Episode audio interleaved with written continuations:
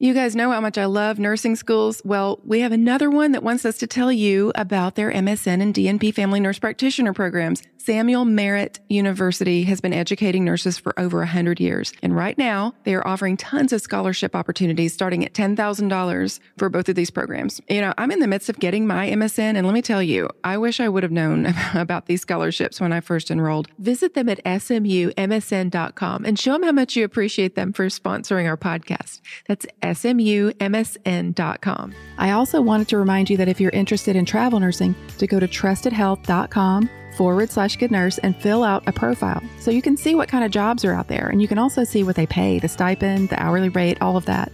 I'm a travel nurse now with Trusted Health and I absolutely love working for them. So go to trustedhealth.com, be sure and put forward slash good nurse so that they'll know that we sent you there and fill out a profile today.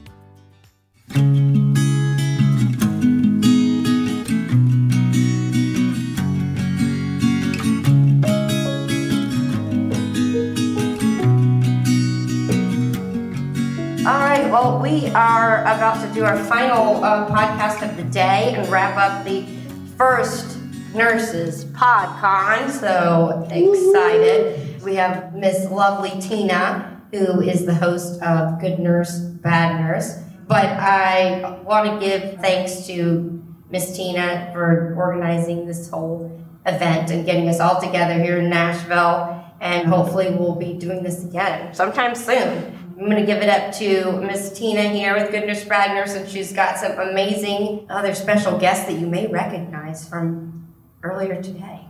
Thank you, Jessica. So, this is really kind of nerve wracking for me. I'm really nervous, so I'll probably forget everyone's name um, and forget everything I was about to say. So, I already told them if I stop talking, please jump in. so, thank you guys so much. This has been so much fun. My favorite part of the whole thing is getting to meet these nursing podcasters from all over the country, literally from everywhere. And I've I just I've had so much fun. This has just been a blast.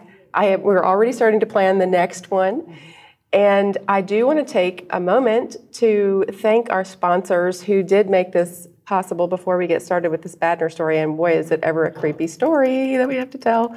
But Samuel Merritt University is a wonderful university in California. One of our very own nursing podcasters actually went to school there, Annie, with uh, my nursing game. And they have a wonderful family nurse, nurse practitioner program. Right now, they have $10,000 in scholarships for that program. Stoggles uh, it's a company that brought fashion to PPE. They have the coolest ever eye safety wear. Trusted Health is the travel nurse agency that I use as a travel nurse. Eko Health has made an amazing device that amplifies the sounds that you hear in your stethoscope. It is wonderful. They gave all of us, uh, not just the device, but actual Littmann Cardiology Force stethoscopes with the device attached to it. Unbelievable. And then CBD Stat the purest form of CBD products, absolutely no THC in their products. So appreciative of all of our sponsors for making this possible. So I guess we can get started. And I do have with me today Adrienne with Nursing Uncensored, Jamie with the Neurodivergent Nurse, and Tom, one half, I won't say which half. the bad one. the bad, he says the bad half of just some podcast for advanced practitioners. So so happy to have you guys here. I guess we can get started with this story. We're going to go all the way back to the early 1800s for this story. This is the story of Lydia Sherman.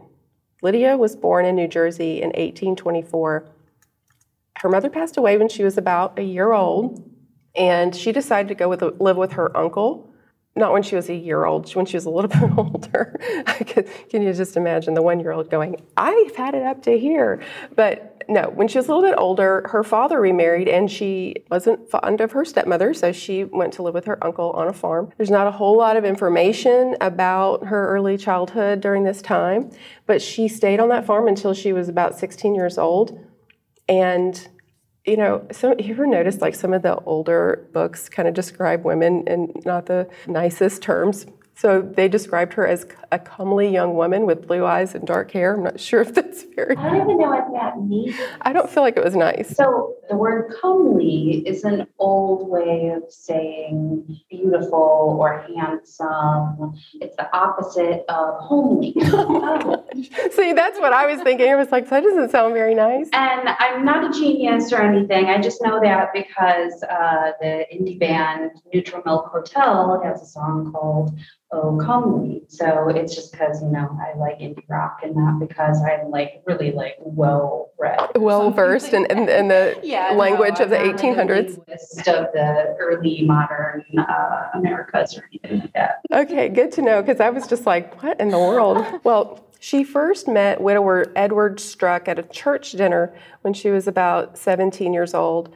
And she became enamored with him, and they got married. He had he was a widower, and he had six children from a pre- from his previous marriage, and then they had six or seven children. And I like how it's like six or seven, you know, I mean, however many, it was a lot. Okay, Some of them live. a baker's dozen. I would say either way around, that is a lot of children. Six or seven plus six or seven, you're you're getting up to a football team going on. So a good football team.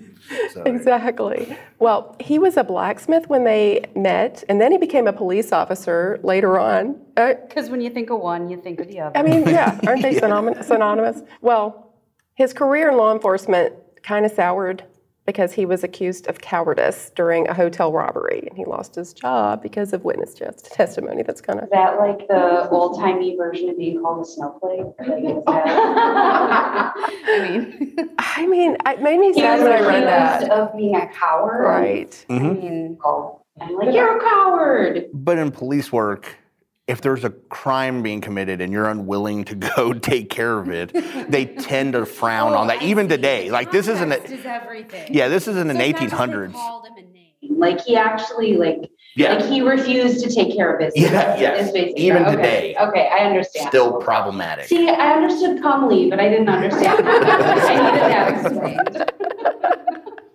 Well, hey, the four of us, we'll figure all this out, between, you know, among the four of us. This is, why we have the panel This is what the panel is for. Well, he did lose his job as a result of, of eyewitness testimony during that robbery, and he could he had a hard time getting another job, uh, as you can imagine. He, he- and his mental health suffered as a result. He was depressed, lack of motivation, couldn't get out of bed. I mean, this is mental health issues. I mean, this is something that's not new, right? It, it was always there, whether or not they, people addressed it, and I could certainly see a, a man who lost his income, lost his job because he wasn't able to be brave enough to go into a, a robbery situation. with 12 and 13 kids at home. Yes. Plus a wife to Yes. That's exactly right. I'm sure that played heavily into his thoughts, you know, when when in that situation. Well, he did get, you know, he was in this situation, not getting out of bed, and all of a sudden, now mental illness is one thing, but he actually became violently ill, excruciating abdominal pains, burning throat, diarrhea, and convulsions. I mean, talk about red flags something is not quite. I mean, I, depression is one thing, right? But I don't. I've, I don't think I've ever heard of depression causing. Yeah, violent illness. Right. Yeah, that's shouldn't be there. So my depression has never made me poop my pants. Not yet, anyway. Let us know, okay? I'll keep you posted.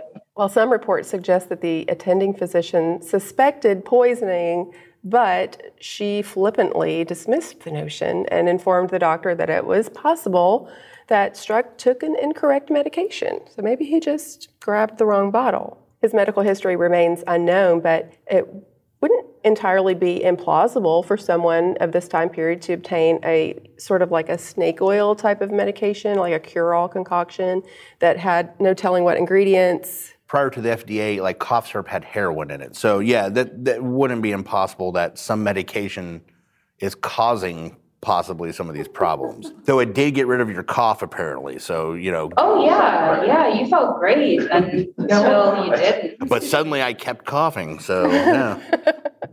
Well, ultimately he he he didn't die from a, an elixir. He Sherman failed to inform the physician that she made a trip to her local pharmacy for arsenic, which incidentally you you could get easily in the form of rat poisoning in the 19th century. In this day and age, at least we would have security cameras to catch people, right? That's what I'm talking about. Like eh, we every week in and week out on Good Nurse Bad Nurse, it's always like, and he was at the Home Depot, and the you know security footage showed him buying a rope and a, an anchor, and you know, and you're just like, dude, yeah, she would have totally been on, been caught. She also failed to mention that while she was making his breakfast as the dutiful wife.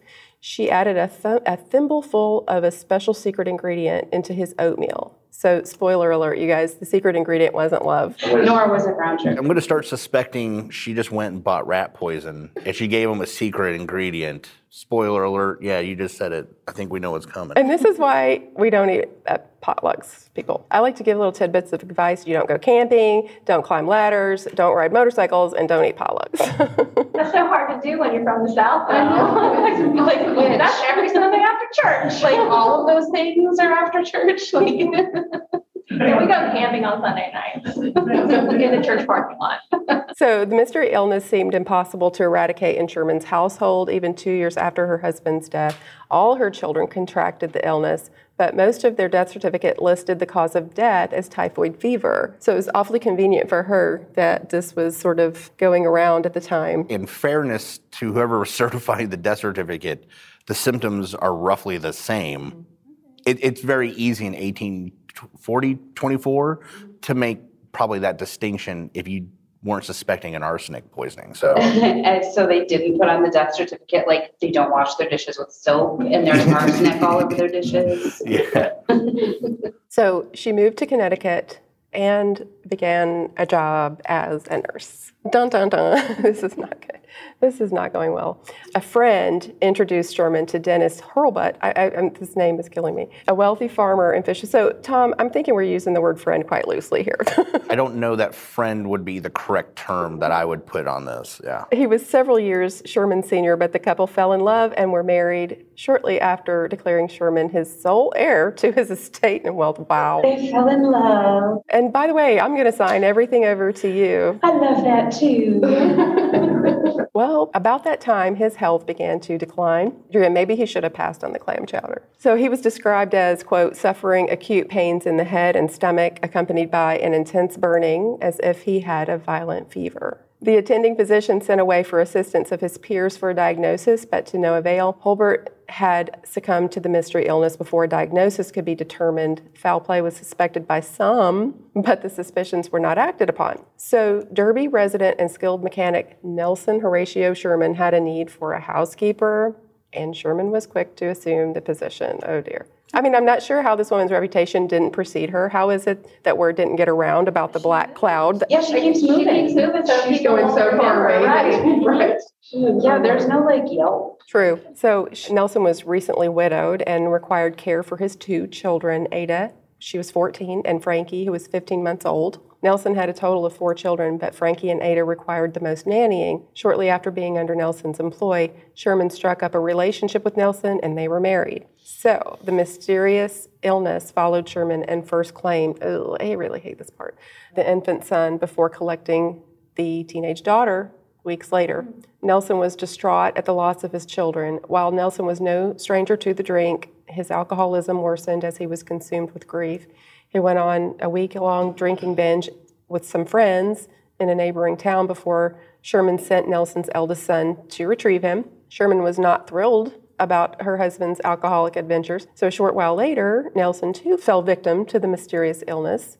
Sherman could not evade the scrutinizing eye of skeptics and medical professionals. I mean, I would really hope. You know, the, the first thing, similar symptoms to other, you know, viral infections, okay. Mm-hmm.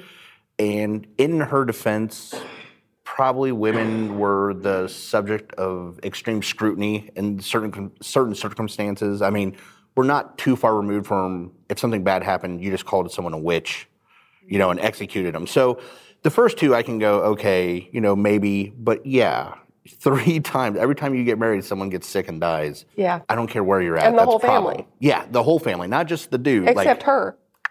Yeah, Yeah, or, she, or she's real lucky. I wonder why she felt the need to do it though. I mean, she had a wealthy husband who died and she had it all. So she was really just into being a serial killer. Yeah. And is this a period of time where she was able to inherit anything? I mean, I don't know much about property laws at that time, but is she collecting on any of these things or is she just moving on to the next guy? Is this purely a motive of like, I just want to off these dudes? But it's terrible. You know, I make jokes about her like killing her husband, but like she's taking out kids too. And that's that's that's I draw a line there, you know, like I'm I'm not gonna make jokes about things like that. Um, but yeah, it's kind of this is this is just kind of twisted. Like this isn't, you know, this isn't like she's and I don't think there's any justification for killing somebody, but it's not like she's even got a, a motive that maybe could be understood, like she's killing bad guys or something, like a vigilante kind of thing. So I'm curious to hear more. I'm curious to hear about like how this how this resolves itself. Well, one doctor, Dr. J.C. Beardsley, requested to perform an autopsy on Nelson and was granted permission to conduct his research. He had sent some of the deceased's organs to the medical department at Yale to further analysis. Dr. Beardsley was correct in his suspicions, as I know we're not shocked, that something foul was at play. His liver was found to be saturated with a high concentration of arsenic that would have been enough to kill three men. This discovery ultimately led investigators to exhume the bodies of Nelson's two children and Sherman's previous husband, Dennis Holbert. Arsenic was also detected in their autopsies as well. So there you go. Sherman remained blissfully unaware of law, law enforcement's investigation and continued about her day to day affairs. She had been traveling by train with her sister. Here she is, just la di da, traveling across the country, when she was apprehended by law enforcement at the train station upon her return to Connecticut. She was confronted with the evidence of foul play and charged with the murder of her husband. She awaited trial for eight days in New Haven, and the public was just, uh, this kills me. The public was fascinated with the idea of a murderess in their midst. A, a woman was thought to be nurturing and compassionate and incapable of heinous crimes like murder. Have they not heard of Good Nurse, Bad Nurse? There's no way they've heard. You guys haven't heard my podcast, that's for sure. they don't watch as much Snapped as Exactly. no, no, no. No, those are my bedtime stories. A woman was thought to be, uh, like I said, nurturing and incapable of doing this. So the public coined several monikers for her, including the Derby Poisoner, America's Queen Poisoner, Woman Monster, and Yeah, yeah, Woman Monster, and the Wickedest Woman, and had a few other names, I guess, as well. So she was 45 at the time of her trial, and the public was disappointed to find her appearance seemingly ordinary for a Victorian woman. They must have just wanted her to just look hideous, you know, with like a hump on her back. I don't know what they were thinking, but they just were just like, "What? She just looks like you and me." Well, this is not. Well, people feel that need to have that reinforcement. Like if I think you're a bad person, but you look like a normal person, then it's hard for me to continue to imagine you as a bad person. So they need that connection for that two plus two to equal four. Yeah. and also to distance themselves from it like oh sorry jamie's just like being our microphone stand she like moves the microphone back and forth but also like if you look like me then how do i separate you know myself from the evil that you do. Like how if you look like my friends then how do i know my friends aren't serial you know like how do i separate myself from this evil? So it's like these head games that we play like you you're pretty you can't be a criminal like you look rich. Like we have all these ideas that are stupid. That's so true. She apparently had a very stoic countenance, and so they kind of locked onto that and decided that her indifferent expression was Uh, basically an admission of guilt and a surefire way of, of identifying a murderess. So they found a way to make her look like a murderer, I mm-hmm. guess.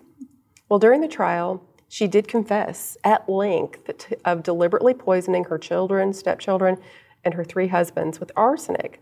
So there are some accounts, and this is just so bizarre. I can just imagine this woman, woman sitting here, one after another, literally trying to explain away. You know, you were saying earlier, like, how could she? She tried. She literally tried to explain away every single one, trying to give an excuse or a justification as to you know, why she had to do it.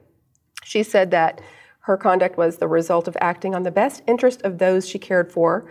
Holbert was becoming unsteady in his old age, and she could not bear to see him struggle to perform mundane tasks like shaving. I mean, her heart was just too big for her. So she was basically like, "Yeah, I did it, but I had good reason." oh yes, Like absolutely. he was getting old, and it was he was going to nick his face. Mhm. Baby Frankie was a sickly child whose condition baffled doctors, and her husband allegedly remarked that he wished someone would put an end to the child's suffering. It's not really the picture that I got, you know, from the suffering that he endured after um, his children died. And then Ada, she was battling influenza. Nelson, it, she said it wasn't her intention to murder him, but to create an aversion to alcohol by slipping a little arsenic into his brandy. There is two types of arsenic poisonings, just to get into this a little bit. There is chronic and acute. So acute gives you that sudden burst, diarrhea, abdominal pain, bleeding. Chronic is very often asymptomatic at first. So even if that was what she's intending to say, that doesn't make any sense because he wouldn't even start showing symptoms. So again, this is one of those, and obviously she's well versed in poison. So I, I, I don't think that this was. I think she thought she was being clever. And again, people with these psychopathic tendencies are very indifferent. To her, it was no different than killing somebody else. I mean, obviously, even if she were able to go through all of these different counts and, and explain away, you, you have her first marriage. We'll take a moment to hear a word from our sponsor. You guys, a career in nursing is more than just a job. It's a lifelong journey of learning and growing, and professional development is key for any nurse hoping to advance their career. So, how about you? Are you ready to take your career to the next level? If so, now is the time for you to get your certification in nursing. Earning your certification is a major professional milestone. It's a seal of approval recognized by professional peers, hiring managers, and patients. It signifies your commitment to excellence, your level of competence, and can make you more marketable in a competitive field, offering 18 different certifications, including 12 specialty certifications. Whether you're looking to earn your first certification, ready to renew, or exploring new certifications, they are there to make the entire process as easy, affordable, flexible, and painless as possible. Whatever your practice level or desired specialty, they can help you prepare your exam with a range of affordable tools and resources designed to set you up for success. And their commitment to you goes well beyond the exam. They provide all the ongoing support, advocacy, guidance, and resources that you need throughout your nursing career. This is your career, and you deserve the best. At ANCC, they're going to be there to help you every step of the way. So visit pages.nursingworld.org forward slash GNBN to learn more. That's pages.nursingworld.org forward slash GNBN. And we'll put that link on our website. If you want to just go to Good Nurse, Bad Nurse, you can click on it from there.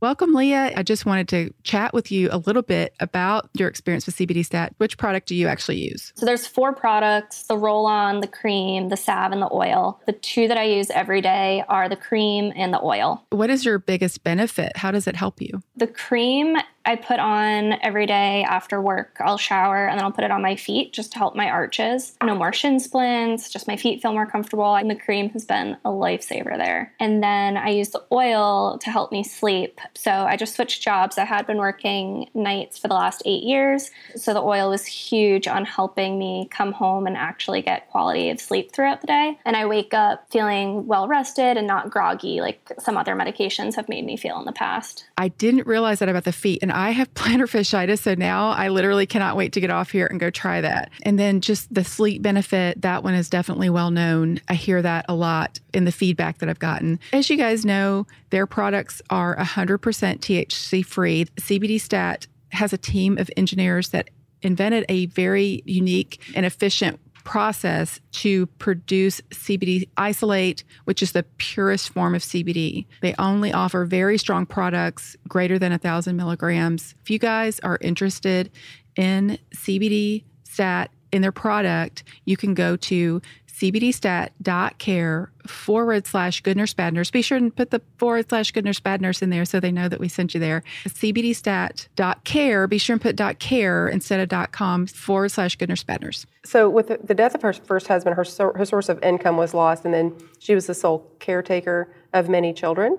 She said that she did not benefit from having multiple mouths to feed and that the children could not fend for themselves. So, she's kind of saying, why would I kill him on purpose? Then I'm just going to have to turn around and feed all these children. But But then she killed the children. So she was, that sort of yeah. goes to Yeah. show. You know. So I don't think she did herself any favors with her arguments there. Sherman was convicted of second degree murder. Second degree murder is I. I'm just like really you accidentally or you you know. No, that was pretty much on purpose. Yeah. Like you pretty much intentionally did it directly on purpose for a reason. The only, and this is a stretch, but the only thing I can think of is A, there probably wasn't strict adherence to legal guidelines at that point, okay? B, she said it was on accident. So they were assuaging themselves by saying, well, we're gonna we're gonna make her a murderer. But she said it was on accident. So second degree would fit all of this. Like and I again trying not to be too stereotypical. Back then, they were like they didn't want to see women. You- Women are supposed to be the nurturer. so I can't make you a monster. So this is what I can. I can feel okay with this I'll outcome. soften it a little for the Victorian lady. Yeah. Well, it was an all male jury, of course, and uh, the thought is, well, the thought is that they just could not stand the thought of convicting a woman of first degree murder. Yeah, I think I think that's likely. Even even though she literally admitted what she did, they're still just going, nope, still second degree. I don't care what you say. Sherman falsified her own illness while incarcerated, and she briefly escaped from prison about five years after her sentencing. She had secured herself a position as a housekeeper to an affluent widower in Providence. Wow. People. Authorities tracked her down and arranged for her to return to prison in Connecticut. The widower survived his encounter with her somehow likely due to police intervention. She died from cancer in May of 1878. It's unlikely that her passing was aided by any thimble, thimblefuls of arsenic. You can't get like cancer from expo- repeated exposure to Yeah, arsenic. you can. Oh, I all would say right. for chronic, you, is carcinogenic. Yeah. So she may have indirectly caused her own eh, without knowing all the ins and outs. But if she was directly skin contact, like if she was instead of a thimble, like if she's not direct contact, she should be relatively safe. But yeah, if she was like grabbing it out of the jar and sprinkling it in her food, that's arsenic will go through the pores. Well, in your she skin, probably so- wouldn't realize that. Yeah. So again, she outsmarted herself and created her At problem. least there's, there was justice somehow. yeah. Exactly. Her confessions were compiled into multiple books, but the accounts differ, especially when it comes to victim count. It's speculated that her list of victims may be closer to 10 rather than seven lives, three husbands, and four children. And that's it. That's the story of Lydia Sherman, the Derby poisoner. It's wild. I don't know. You know, I don't think I would hope that people wouldn't wouldn't be able to get away with stuff today because you know we we have so much uh, in terms of I don't know. Are there? Maybe I shouldn't talk about this because I don't watch CSI. I don't watch all these crime shows. I don't know what they can detect and what they can't.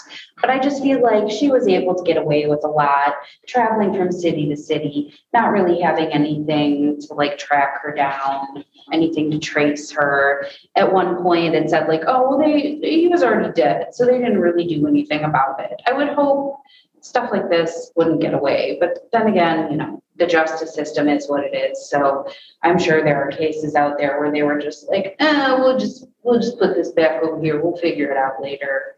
But this is just this is pretty horrifying. This is definitely a bad nurse. She should not be a caretaker of anyone. She should not be making lunch, being a housekeeper, caretaking for widowers. I definitely wouldn't want her making me any meals, that's for sure. But I, I think, you know, I think if Jamie had said, like, there wasn't Yelp back then. Honestly, I think if, or, okay, I think honestly, if she had just killed her first family, this one, we would not know this story.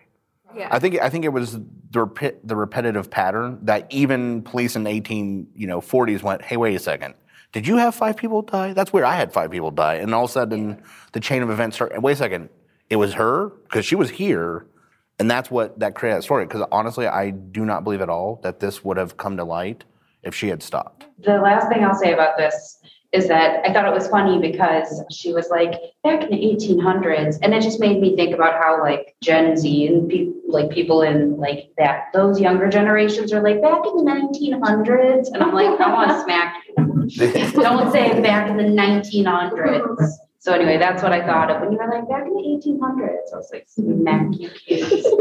Um, but that's what I thought. Well, one of the reasons that I wanted to do a story from kind of way back in the day is it's kind of nice to ha- uh, be able to talk about a story like this and not have the thought that there could still be victims, family members, even uh, family members of the person who did the crime. And I, I'm always super careful to be respectful of people, and so with especially it being a live show, I don't have the uh, you know the ability to go, oh, I probably shouldn't have said that. That probably would not come out the right way.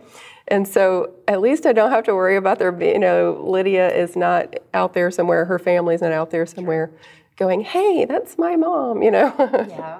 But she killed all her kids, so I don't think that would have been a problem anyway. So, I- hey, look, it's your story. Four kids out of like. Oh yeah, yeah. It's literally only a third of them. So you're right. Two thirds of those kids could have still been hammering away Tina's at this. get an email. Yeah. I'm the great granddaughter of Sherman, son of a. Yeah. Like, oh. The one that The one that got away? I don't know. How I would have put it like that either, but you know, I mean, wow. It's, it's Tina's version of the Squid Games over here all of a sudden. So I don't even know what that is. So I have to tell you guys about an experience I had with a nursing student. So you know I've been doing travel nursing. Well, this hospital where I'm at has a lot of LPN students doing their clinicals there. So one of them was following me around one day and she noticed my stethoscope.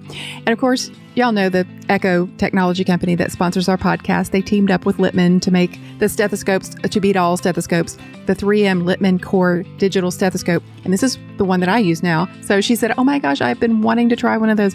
So of course I let her use it and she just could not stop talking about it for the rest of the shift. It was so cute. She was like, you know, I can't hear anything with my normal stethoscope because I have tinnitus. And so she was so excited because she could actually hear what heart sounds were supposed to sound like. She said, I'm going to ask for one of these for graduation. And I was like, Yeah, you definitely should. So just so you know, the Eko technology that makes the stethoscope so amazing. Uh, you can enable it with a flip of a switch. You can turn it on and off. It has active noise cancellation up to 40 times amplification, wireless auscultation using Bluetooth technology. It connects with Eko's free app and software so that you can visualize, record, share, live stream, analyze heart sounds, lung sounds, and whatever body sounds you want to listen to. So you can go to ekohealth.com and use the promo code GNBN to get 10% off your order. And that's Eko is spelled E K O, by the way. So it's ekohealth.com and use the GNBN promo code to get 10% off your order. Did you know that you don't have to go all across the country to be a travel nurse? You certainly can, but you don't have to. I literally took an assignment that's an hour and a half away from my house, and I love it. I can stay in a hotel room if I want, or I can drive back home. So it's the best of both worlds for me. For my next assignment, we're going to get a cabin in the mountains that's about two hours from our house, so it'll really be like a little getaway. Also, one of my really good friends is going with me so we can share expenses. You guys, even if you're just a little curious about travel nursing, go to trustedhealth.com forward slash good nurse and fill out a profile so you can see what kind of jobs are out there and what they pay. Go to trustedhealth.com forward slash good nurse and fill out a profile. Do we have a good nurse to save this? We do have a good nurse story. This is a fascinating story. It's bizarre. It just happened a couple of days ago. This is basically this happened in Las Vegas. There is a couple driving down the road. They get into a domestic dispute, and the man decides to pull out a gun and start shooting. They get they get in a crash. They crash the car. A nurse is driving along, sees them in, in a crash. And what, what do we all do? We've done several stories of good nurses on Good Nurse, Bad Nurse who this you know doesn't end well. Nurses are notorious for stopping to help. You know, stop. Eh, stop I stopping. mean, it's you know what I've tried it. I've tried. I try to give just advice because I know they're going to keep doing it. We're going to keep going. You see someone that needs help, and we're going to stop because that's what we do. But I- it, we've talked about this before um, on the show about being safe and making sure the scene is safe. You know, keeping yourself safe so you can get home to your family while you're trying to render aid to someone else. Well, in this case, it's a little different. She, when she stopped, I mean, she didn't know that he had a gun. She starts rendering aid to these two people, and she sees the gun laying there, and she realized what's happened, and she grabbed the gun, which I think is so incredibly brave. She grabbed that gun and held that gun until the, a police officer got there, and she was able to turn it over to the police officer. So I, I'm just telling you that nurses amaze me all the time. At week in and week out, I do these stories. I get on the internet and scour through trying to f- find stories. These are the easy ones to find because there are so many nurses, amazing people who are just willing to put themselves in harm's way. We do it every time we go to work, for crying out loud, but But if, even in situations like this, you're just out living your life and something happens and you just run toward, you know. One thing I guess I would say to anybody listening that said, no, I would stop. Mm-hmm. Okay. If you're hurt, you can't take care of anybody else. So that that's one of the things I, I know it sounds callous, but there are a lot of times where I tell people, do not put yourself in a bad situation because if you get hurt, now I have two problems. You know, I already had this one victim that somebody's gonna have to take care of. But if you get hurt, now I have you and them. Okay. And if you're hurt, all the people you were going to take care of, now they don't have anybody. So realistically, it's a chain of events that you're creating by putting yourself in an unsafe situation. That's it's realistically at the end of the day, it's it's not worth it for your safe or the people that you're going to take care of. So I mean, and I know I know that's hard to hear sometimes, but it's also something realistic to think about at times. You're setting off the siren. We got sirens. If we could, if we could get my husband on the phone and be like, hey, what does Jamie do if she sees an emergency? What does she do or say? And Joe will be like, hey, do we need to stop? I'm like, I'm off duty. I stick by that. I don't like doing it on airplanes. I don't like doing it in public. I don't, it's always been my thing. And I feel so much guilt because of it. But just like that, I gotta work and I have to live, you know, I can make a phone call though. The best thing I would say is what you just said. You know, if you want to stay on scene, call 911. Report what you're seeing. Because like you you literally said it. Well, she didn't know he had a gun. Well, no crap. Mm-hmm. Like that's the problem. You don't know what you're getting into. Give them information. Like just simple things. The most dangerous thing to her, besides that gun, clearly, was it's on the side of the road. It's at the scene of an accident. So the most dangerous thing to her, well, it's a violent man, but other traffic hitting her. You know, he's a, he's a man with a gun. He may or may not shoot her, but a 4,000 pound car going 65 miles an hour hitting her, that's instantaneous gone. So, you know, did she take the time to park her car in a position to make her safe? I bet you she didn't, and that's not her fault. She doesn't work in those environments. So again, if you're going to help someone, help them in an environment that you know your space. That's not it. So the best thing you can do is be a witness, and that's what I would say. If you want to help somebody, help. But the best thing you can do is make that phone call. Do not interject yourself into a situation where you have no control or you don't understand what's going on because you're likely to make yourself a victim and then make the situation worse. In this case, it worked out, but that's And Tom is coming from a place of he is not only a nurse practitioner, he is a former police officer, so he's yeah. seen this. I, have seen. I've been on the street. I've pulled up on scenes, and all of a sudden you're like, "Oh, this is way different." I mean, police officers, of course, it's a little different because that's what we're. But that is our space or their space, I guess now. You know. But even they, they understand. Like you can go to a noise complaint, and it's not. It's actually a gunfight. It's all sorts of stuff. Those are things that they're ready for. You're driving home. You just worked your 12-hour shift. You're in your car. You've never worked outside of the hospital. That's not your. That's not your zone. Don't go into it. You're likely to make things worse and then get yourself hurt. And at the end of the day, you have to go home. Like when I trained new officers, that's rule one: is I go home. Okay, everything else is secondary to rule number one. You know, and there's also there's not a whole lot that anyone can do in the field when it comes when it comes right down to it. There are very few injuries aside from someone clear literally you know, cardiac arrest. They're they're or bleeding out and I putting would say pressure. tourniquets. Tourniquets and CPR are about the only thing. About the only thing. That's what I tell people. I'm like, I'm an inpatient nurse. Like, do you need me to auscultate your bowels? Yeah, no, that's all. like, you know, my I have aunts that are like, you can set their bones. No, what? No. I what? What do you think I do? So I will, like you said, I will I will sit in my car way back. I will put a camera, like I will record a scene. I will call 911. I will call the local police. I will do what it takes. I know nurses personally. Like I knew one nurse that I worked with. She was a wonderful nurse and she saw a car go off the road. The car was on fire. She pulled an old man out of the car. Or I, maybe I'm getting the story wrong. She literally saved a person's life. She had, I don't know if she had emergency experience or not, but in that moment, she had seconds to make a decision and it happened to work out for her. Me, I'm clumsy. I don't have gloves. I don't know, you know, I'm not, I don't, I'm not even trained in like first aid. Really. I am a fully inpatient hospital nurse. I'm not going to get my ass out there and twist my ankle in the gutter of the sidewalk and then now I'm limping and I get shot or I, you know, fall and hurt somebody else. I'm a li- more of a liability, like you said. I am not I'm not trained. I'm just going to make more problems than I solve. If there's a situation where, like, I see an old person in the Walmart about to fall, oh my God, I'm going to intervene. I will help them. But I've also, like Jamie, I've said to Doug, I'm like, unless that person codes, I am not a nurse. And if you say a word, you are going to need a nurse. so there's a time and a place. You got to make that judgment for yourself. You know, you also got to make the decision to have personal liability insurance, you know, good Samaritan laws and all that. Like you can do your own research. But, you know, it's nice to have that uh, liability insurance that I believe some policies, most policies will cover you for that, like Good Samaritan coverage. But it's important to know where your boundaries lie.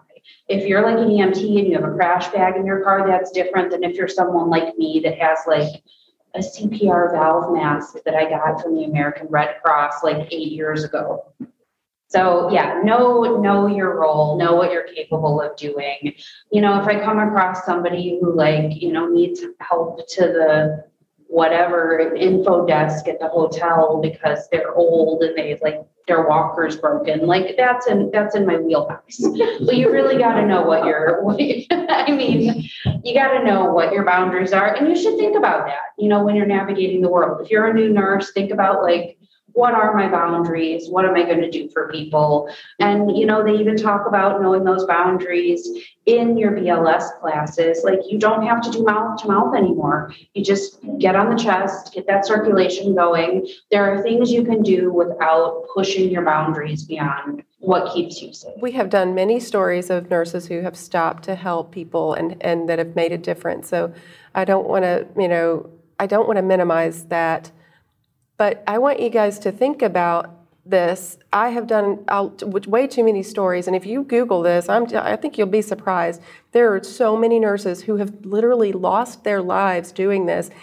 And I just wonder of you know people who are willing to stop and help. How many of them truly? And I, I, I don't. I, I fear this is going to come out the wrong way.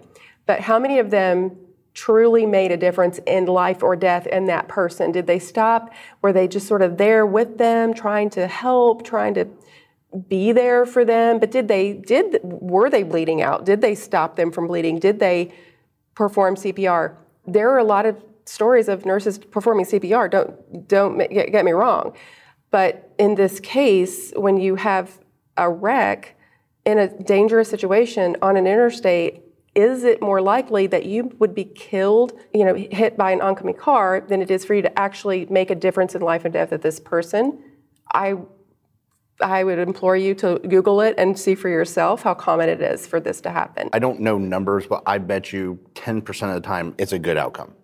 The other 90% of the time it's either it's neutral as in they didn't get hurt but they weren't able to save the person's life, but they exposed themselves to risk, or B, like you said, something worse happens. I mean, there are a couple of things, like you said, it's a controlled situation. You're in a Walmart, you see the person, they, you know, you can put a tourniquet on. That's one thing. But to pull up on a crash or you have no idea what's going on, I, I would tell you the best thing you can do is make that 911 call and get out of the way. Be safe. Go home to your family. Do what you can to call 911, get help, and do what you can safely. But remember, your own life is, you know, worth something as well. So I, I, hate to be discouraging to people who would, you know, want to run into the burning car and pull someone out, or you know. It helpful. I don't think it's discouraging, but it's, or if it is, it's discouraging in order to help them live a longer, healthier, happier life. Yeah, and for the people that have like pulled the kittens out of the burning buildings, like they deserve a round of fucking applause. I'm sorry, this is not nursing uncensored. I didn't mean to do that. They deserve a round of applause, like, because that's incredible. If you can do that, if, first of all, if you're physically fit enough to do that, that's one round of applause. And then if you have the bravery and the compassion enough to do that, that's another round of applause. You know, I'm not just like dumping on the nurses that do the wonderful things. I think that it's really important that we have those people that are willing to take a risk because those people that are in that 10% that get a good outcome, they're probably really really glad that somebody stopped. You know, we think of like, you know, I keep having this image, and I think a lot of us do, of a wreck on an interstate or mm-hmm. something like that. But what about those people that have a wreck on a road that nobody's driving down? Yeah. And you might be the one person that comes by, and if you don't stop, that is their one chance. So I, I think you just got to know your situation and really, I mean, that's where our critical thinking comes in. If you're not thinking there's a risk, I mean, it's one thing if you saw a car swerving and bullets flying in the air and then the car crashes. That's different than if it's like an old man in a Buick, an 86 Buick Skylark or whatever, doing Very like specific. 45 and then he like hits a tree. I would go to that car and I would be like, oh man, old man, are you okay? That's different. You know, that feels Only in very that different. specific situation. Yeah, we all- yes. Oh, man, Yes. But like you said, unfortunately, you don't know that Right. 99% of the time until you get there. And unfortunately, if the trouble's there, you are already, already knee deep in that water, and that's a problem. So, and also in that scene, the most important thing you can do is get EMS there. So, yeah. again, phone call, stay out of the way. That wraps up our Good Nurse Bad Nurse live episode at the Nurses PodCon, and it wraps up the PodCon itself. Thank you guys so much for coming and participating in this event, everyone. Really, really appreciate it. To our sponsors. Yes, thank you so much for our sponsors for making this happen. And of course, we want to remind you that even if you're a bad girl or a bad boy, be a good nurse.